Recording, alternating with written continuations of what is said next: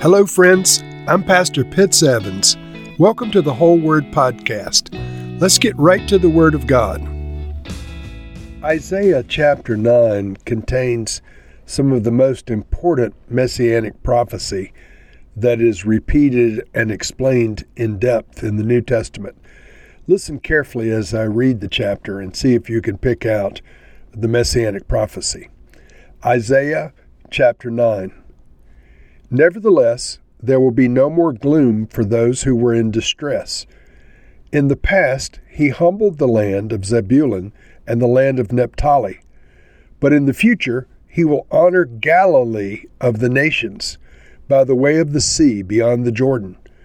The people walking in darkness have seen a great light. On those living in the land of deep darkness, a light has dawned. You have enlarged the nation and increase their joy. They rejoice before you as people rejoice at the harvest, as warriors rejoice when dividing the plunder. For as in the day of Midian's defeat, you have shattered the yoke that burdens them, the bar across their shoulders, the rod of their oppressor. Every warrior's boot used in battle and every garment rolled in blood will be destined for burning and will be fuel for the fire.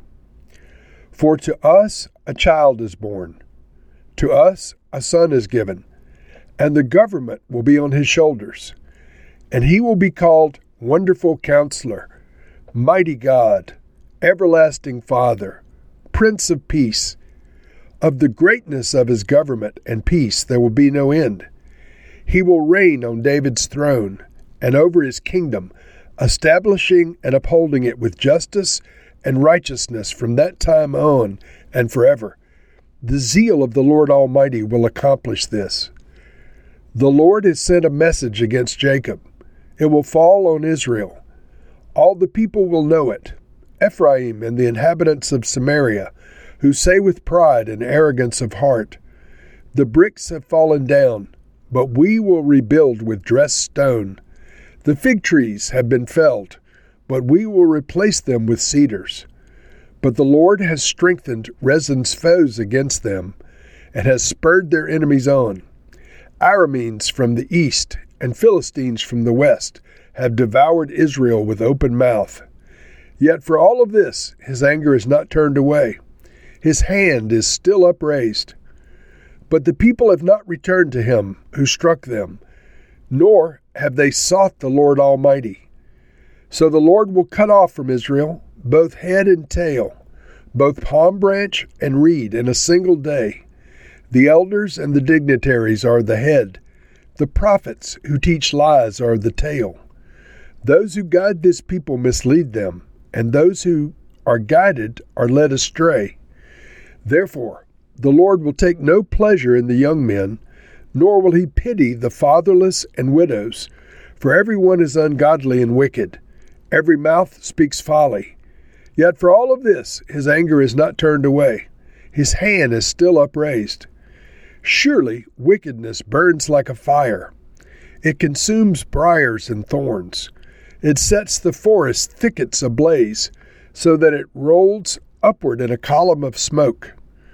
By the wrath of the Lord Almighty, the land will be scorched, and the people will be fuel for the fire. They will not spare one another. On the right, they will devour, but still be hungry. On the left, they will eat, but not be satisfied. Each will feed on the flesh of their own offspring. Manasseh will feed on Ephraim, Ephraim on Manasseh. Together they will turn against Judah. Yet for all of this, his anger is not turned away. His hand is still upraised. So, once again, we have a, a very interesting chapter prophesying uh, that judgment is coming on the northern kingdom, largely due to the people's unwillingness to return to the Lord and their um, idolatry. It's implied, although not contained explicitly within the text. And so the people are about to come under judgment.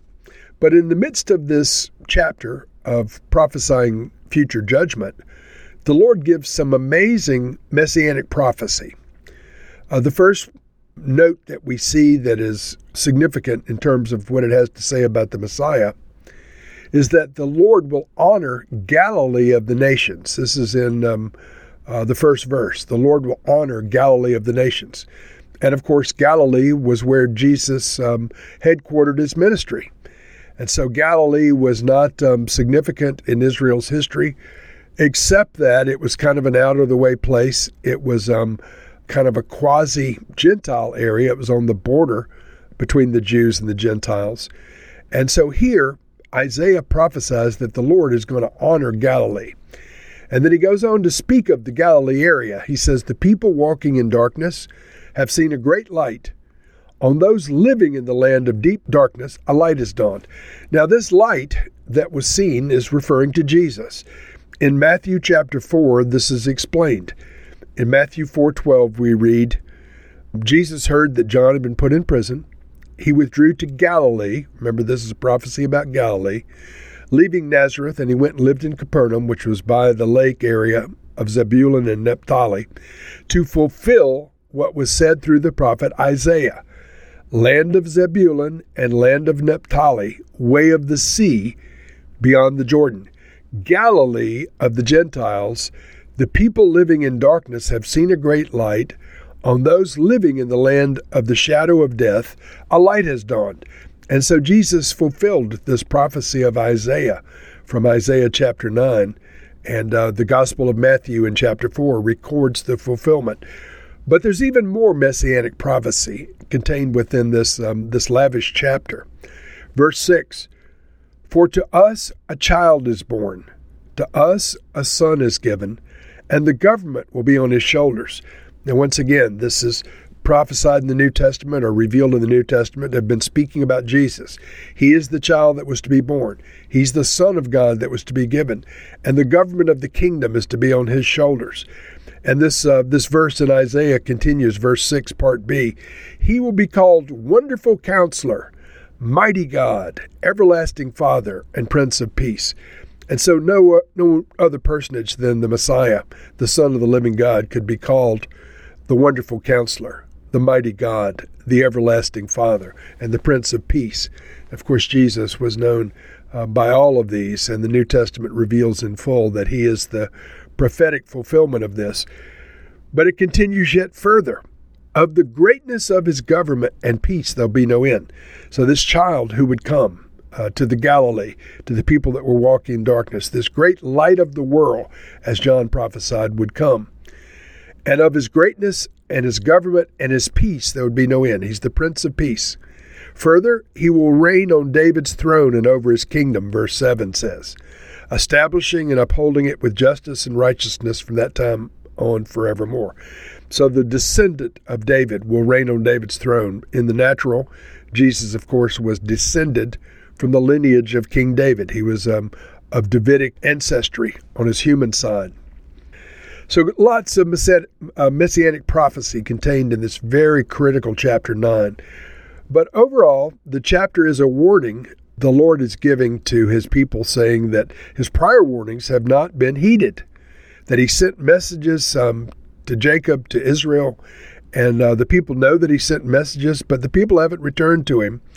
So therefore, the Lord is going to cut off Israel, and um, judgment has been decreed, and it's soon coming. The wrath of the Lord Almighty will be scorched, and the wrath of the Lord um, will fall on the land that will be scorched, and the people will be fuel for the fire, and they will not spare one another. So let's just step aside for a second. What an interesting place to put a prophecy about the future hope of the Jewish people, the Messiah, the light of the Messiah that would come, the fact that he would come to the Galilee, the fact that he would be a child given to us. The government would be on his shoulders, and that he would be divine. He would be mighty God, everlasting Father. These are divine um, titles and hallmarks.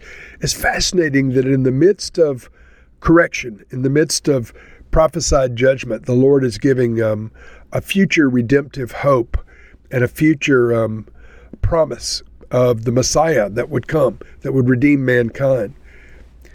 And so we need to be like the Lord. The Lord is always looking toward a reconciliation for mankind. He knew that in the day that Isaiah prophesied, that judgment had been decreed for those living uh, that were in rebellion to the Lord at that time. And yet, the Lord had a redemptive plan for the Jews and for mankind in general. And that redemptive plan, friends, involved the Messiah, the wonderful counselor, the mighty God, the Prince of Peace who would come. So, Lord, we honor you for your redemptive plans and purposes. You're not a God who just cuts us off. Lord, there does come a day when you must judge the behavior and the sins of mankind. And yet, you're always looking to bring forward the Prince of Peace, the mighty God, the everlasting Father, Jesus, our wonderful counselor, in redemption. Lord, He is the great light that has been given to the world. Thank you, Lord, for the Son of yours that was given to mankind. May the government be on His shoulders in our lifetime. Lord, we surrender to the government of the kingdom of God. Help us surrender to Israel's King, who sits on David's throne now and forever, Jesus, the Messiah. Amen and amen.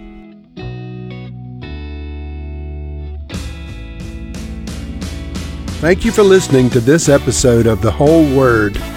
It was brought to you by Whole Word Fellowship and the Northern Virginia House of Prayer. If you were encouraged, please share our podcast with your friends. We'd also appreciate it if you'd hit subscribe in your favorite podcast app and take a few moments to write a review. If you'd like more information on our church and our ministry, you can go to wholeword.net or wholewordpodcast.com for more information. Thank you again, and may the Lord Jesus bless you today and always.